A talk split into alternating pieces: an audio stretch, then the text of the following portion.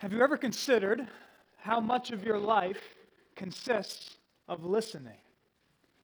Of listening.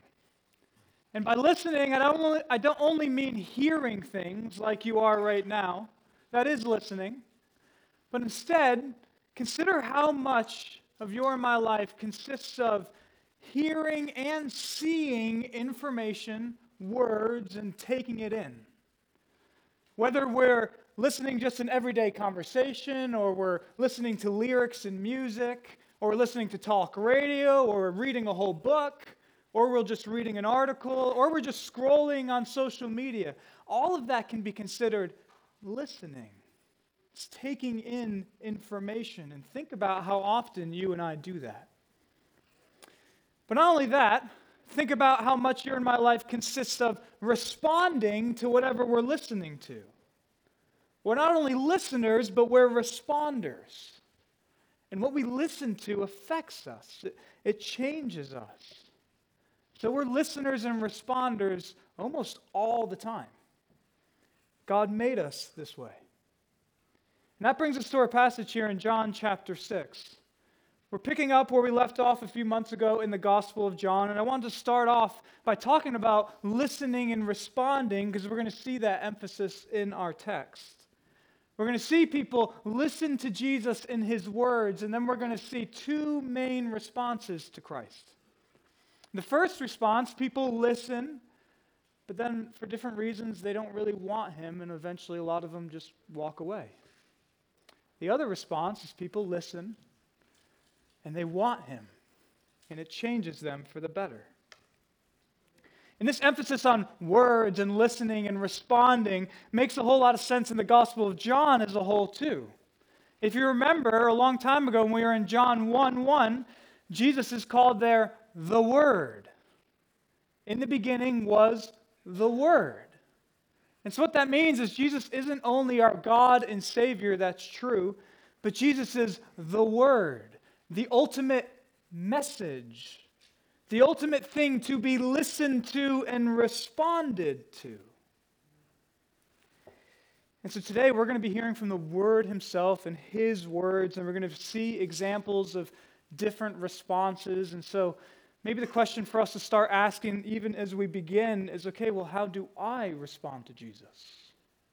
How do I receive the Word? Where does He fit into my listening life? But one last thing before we dig into the text, here's a brief outline of our time together if this is helpful. So we're going to be going verse by verse through the passage, but we're going to split up our passage into four sections, four sections depending on who's talking to who. So our first section is that we're going to see Jesus' words to a large group of disciples. That's our first section. It's the largest one, and it's Jesus' words to a large group of followers and disciples. Our second section then is going to be Jesus' words to just the 12 disciples. Our third section then is going to be Peter's response to all of this. And our last one is going to be Jesus' response to Peter. Can't remember it all, that's okay. But basically, it's Jesus to a big group, Jesus to the 12, Peter's response, Jesus' response. And throughout it all, we're going to see an emphasis on Jesus' words, how people respond. And importantly, we're going to see Jesus tell us why people respond the way that they do. And so, with that said, we're first going to start with Jesus' words to a large group of disciples. And here, just to give it away in advance, we're going to see people respond negatively to Jesus.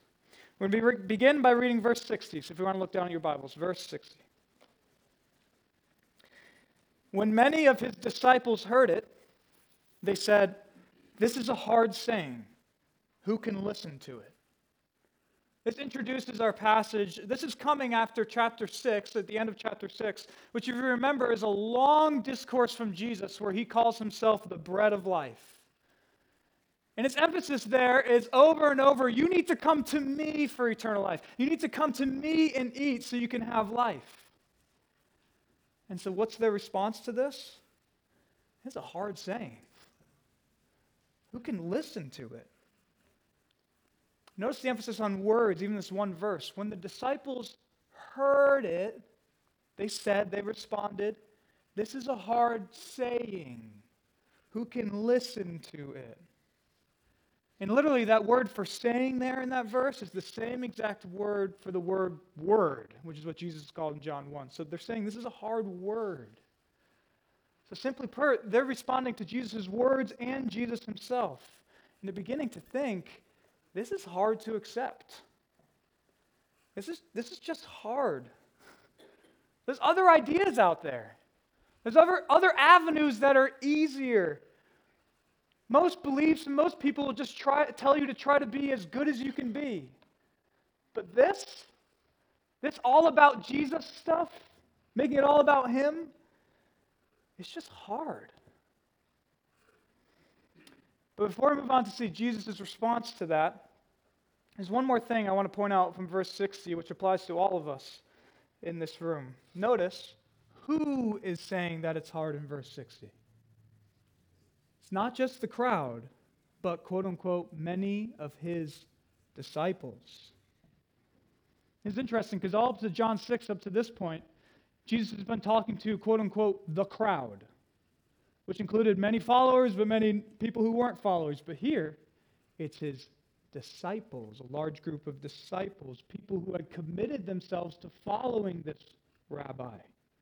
So these aren't skeptics, these are followers people like you and me, but now they're just starting to think this is just getting hard. It's difficult. And they're contemplating leaving, and tragically, as we'll see, many of them do. So, what is Jesus' response? Honestly, not what we'd expect. Not what we'd expect. He doesn't seem to make it easier. So let's continue to see Jesus' response, verses 61 through 64. But Jesus, knowing in himself that his disciples were grumbling about this, said to them, Do you take offense at this? Then what if you were to see the Son of Man ascending to where he was before?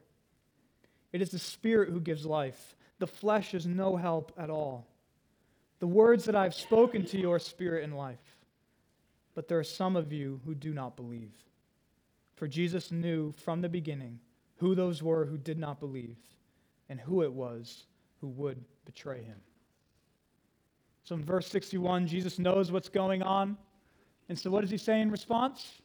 Essentially, three things here. First, you see in verses 61 and 62, he asks, Do you take offense? And then he says, Well, what do you, what, then what if you're to see the Son of Man ascending to where he was before? In other words, he's saying, if you think this is all hard, where I'm making eternal life all about me, then what are you going to do when you see me literally rise and go back up to heaven? But he doesn't stop there.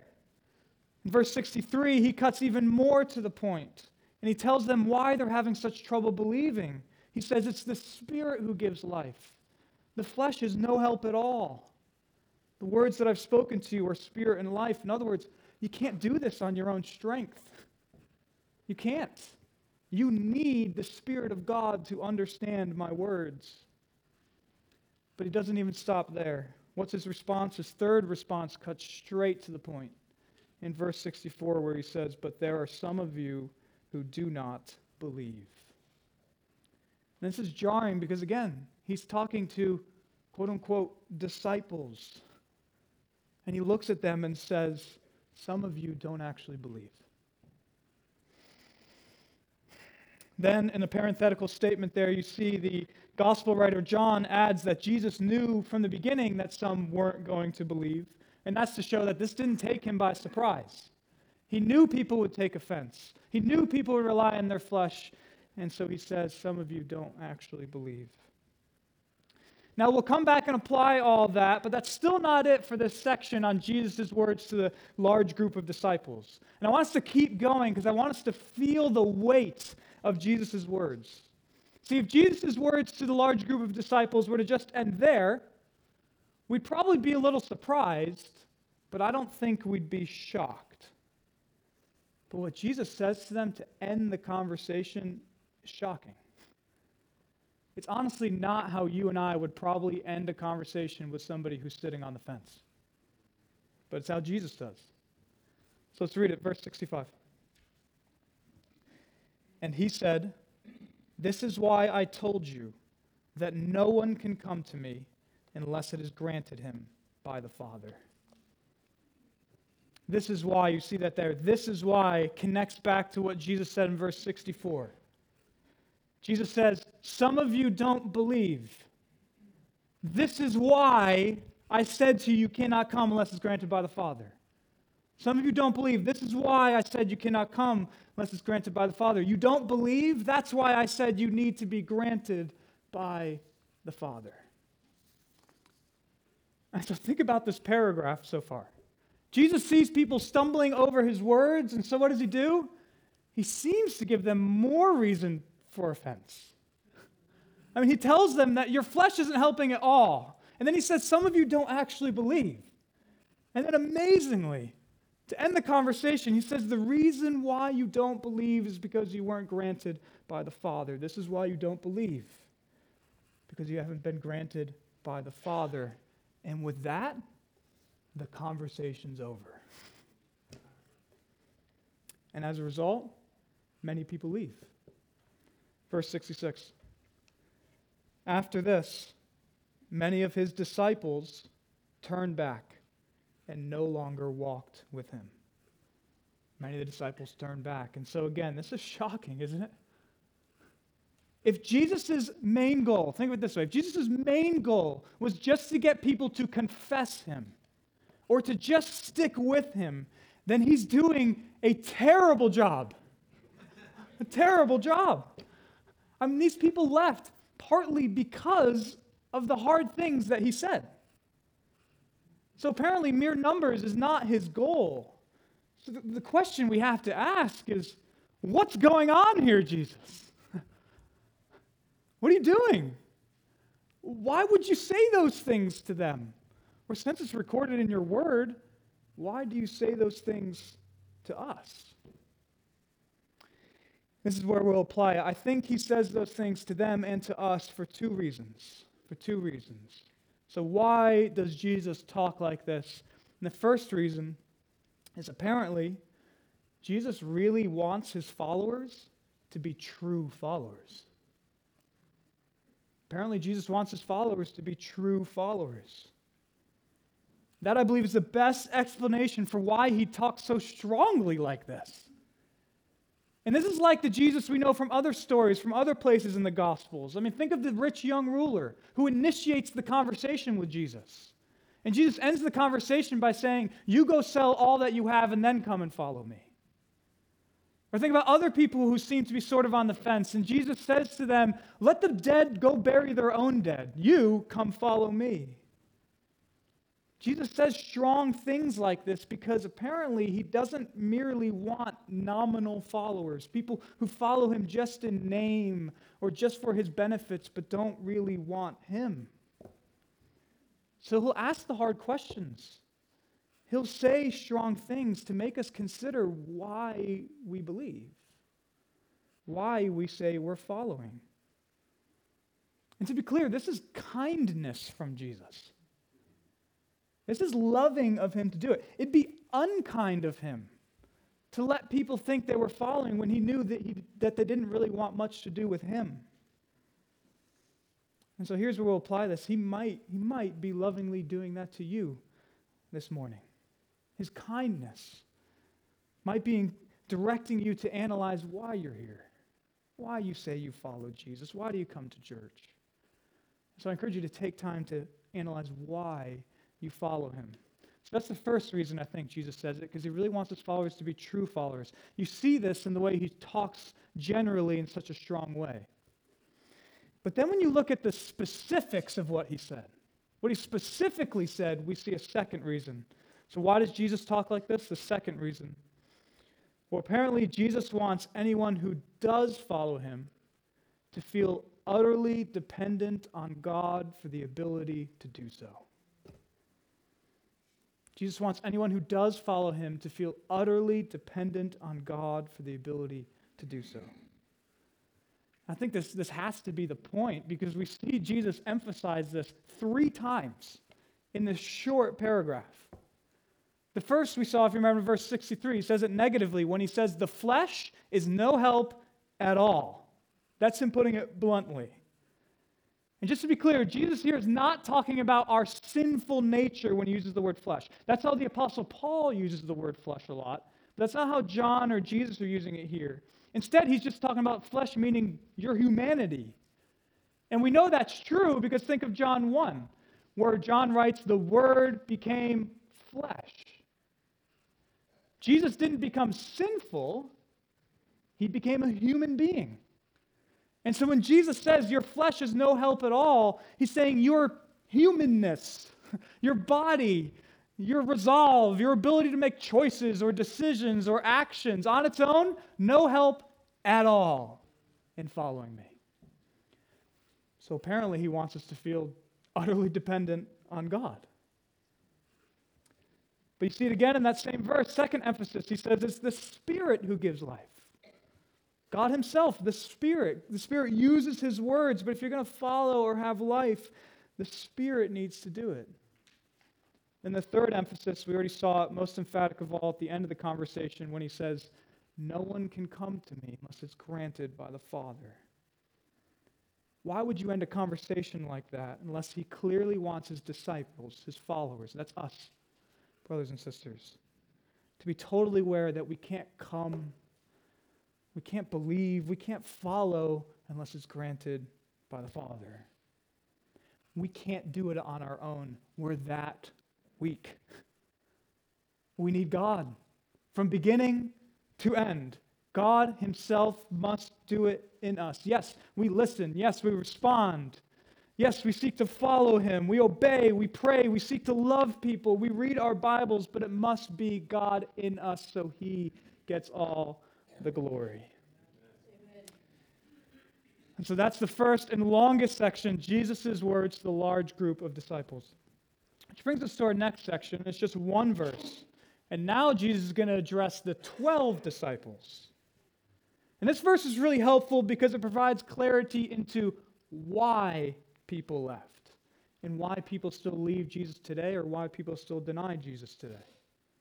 Because up to this point, as you've been listening, perhaps you've had some good questions in your head, right? Like, what? But Jesus, still, what does it look like when people leave?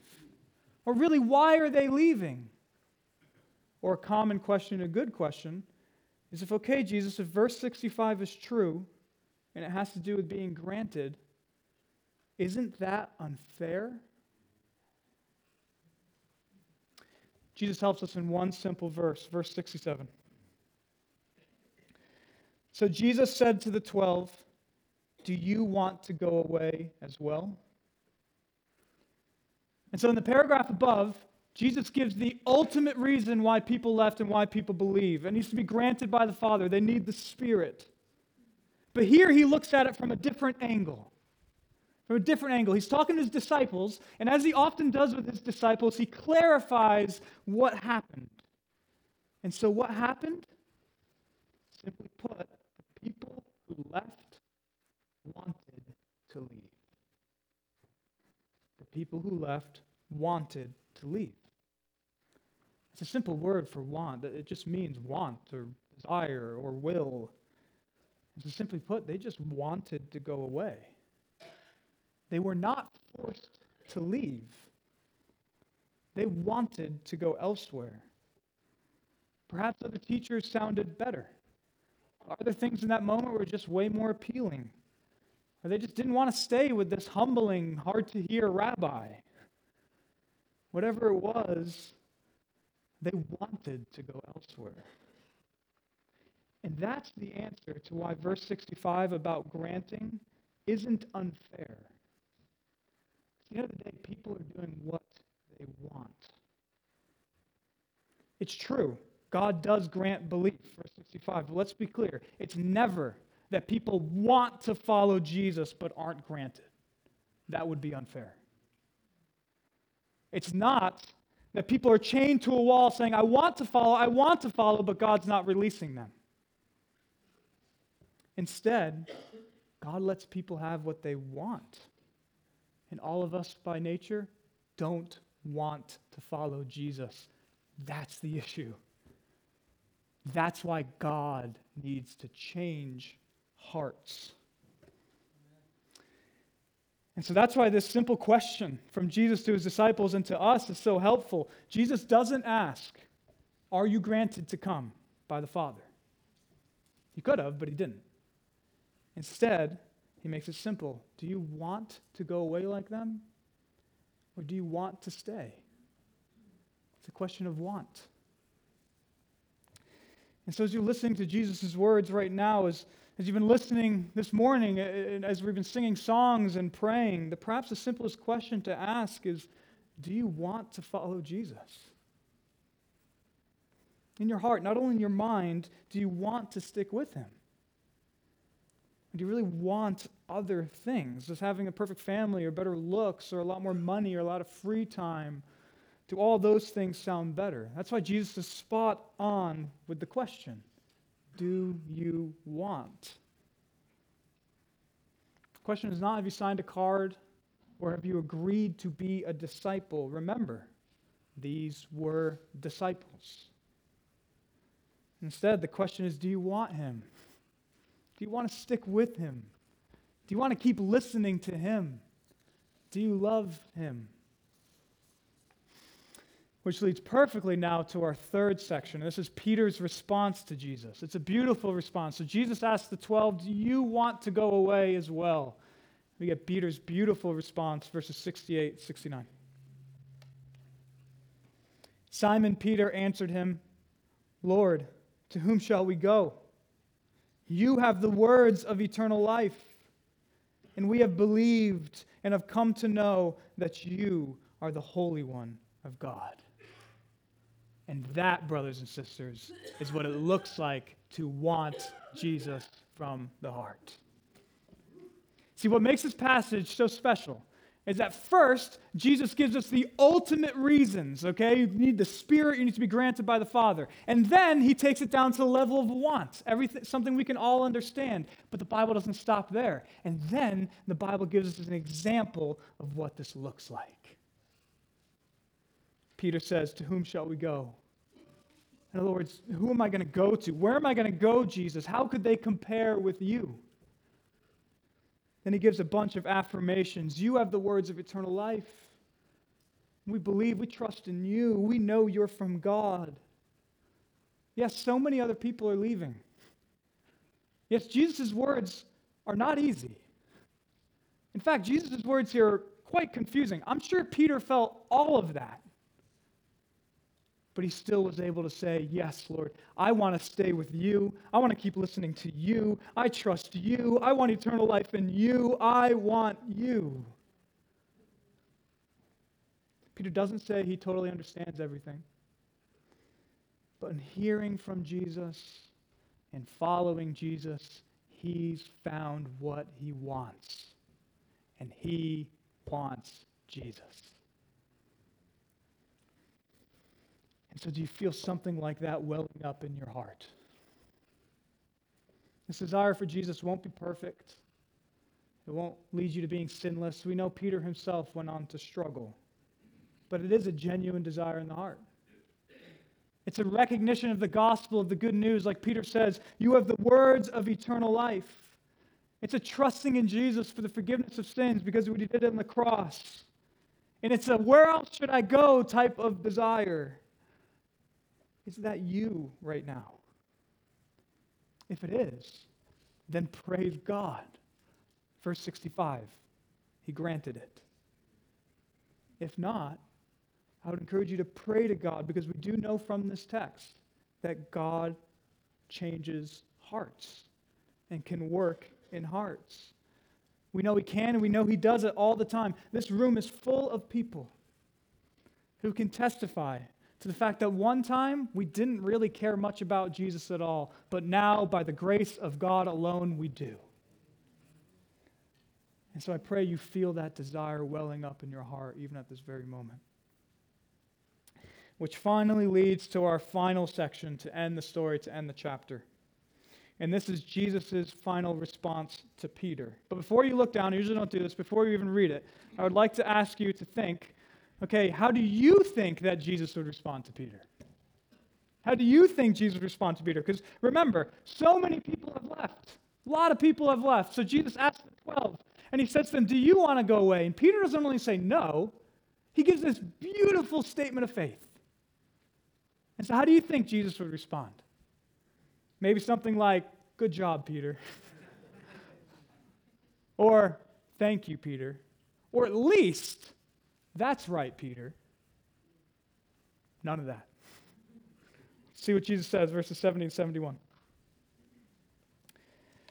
Jesus answered them, Did I not choose you, the twelve? And yet one of you is a devil. He spoke of Judas, the son of Simon Iscariot, for he, one of the twelve, was going to betray him. So again, Jesus surprises us. Peter's wonderful display of faith. And what's Jesus' response? Did I not choose you? One theologian, one commentator on this text put it like this He said, Jesus positions the sovereign work of God on both sides of Peter's faith. I think that's right. On the one side, verse 65 needs to be granted to come. Then it's Peter's faith. And on the other side, did I not choose you? And this is similar to Peter's other really famous confession of faith, too, in the Gospel of Matthew that you might know about. Jesus there asked his disciples, Who do people say that I am, disciples? And Peter's the one who gives the right answer. And he says, You are the Christ, the Son of the living God.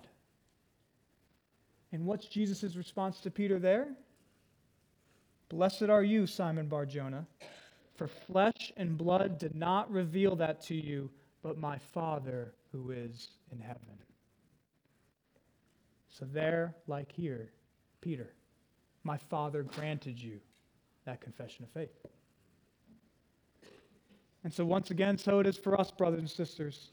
I do think the main application for you to ask yourself is Do I want Jesus? But Jesus won't let us end there. He emphasizes again if you do want Him, then praise God. It's all part of God's sovereign work.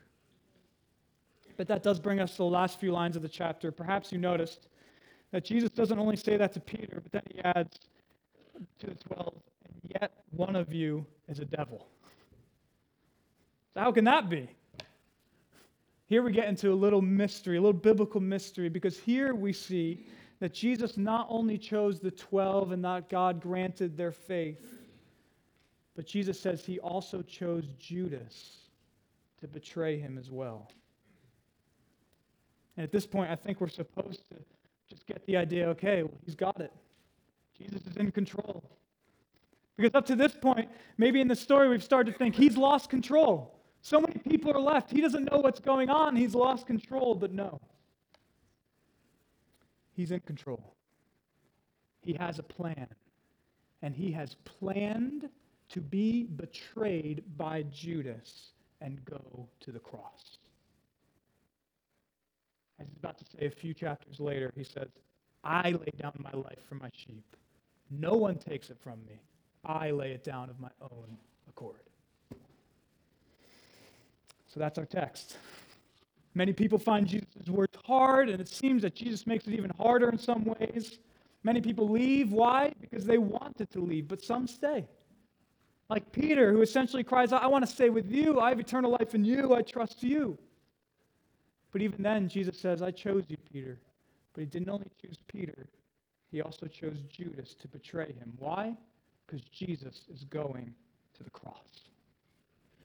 And so now that we've listened to Jesus' word, I'd like us to close then with some possible responses. One possible response to those of you here who maybe feel like, okay, maybe I'm not a believer. Maybe I don't really want Jesus.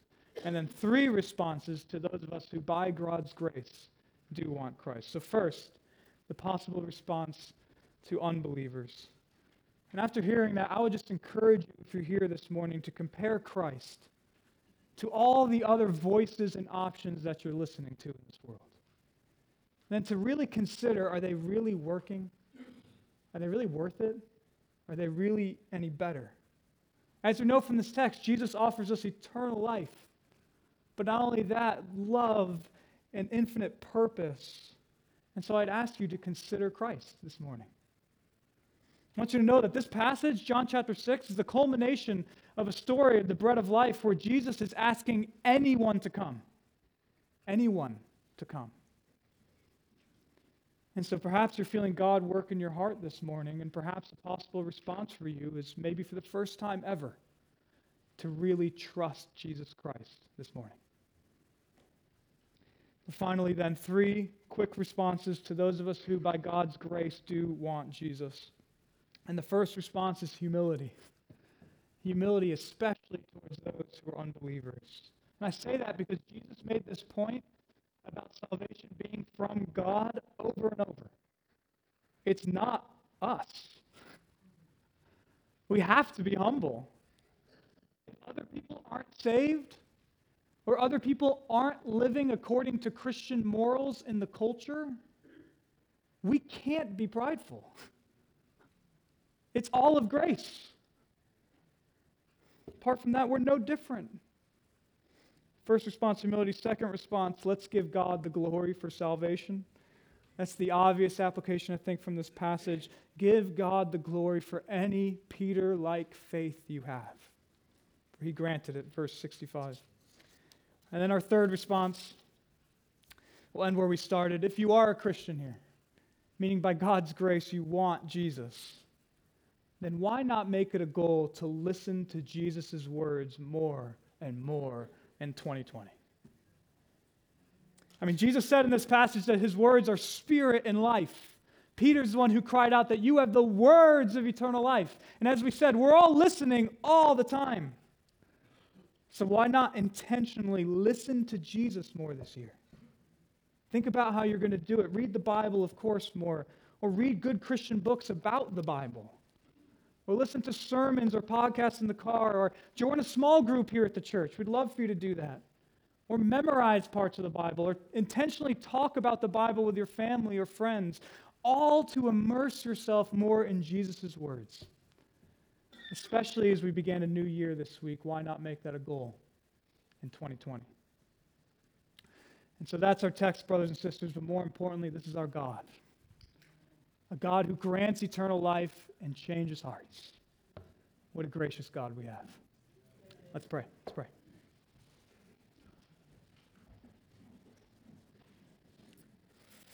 Oh, Jesus, we do praise you for who you are. Thank you that you are more gracious than we could ever fathom. That though your words sometimes are not easy, they are always loving, always kind, and always gracious. So I pray, Christ, first and foremost, for anyone here who might not really know you or doesn't really trust you, that Christ, you may show them how wonderful you are, how good your gospel is, how satisfying you are, and that they may trust in you even right now. And Christ, for those of us who by your grace alone do trust you, we praise you. We thank you for how good you are to us, how lovely you are, and help us to follow you more and more. It's in your good name we pray. Amen.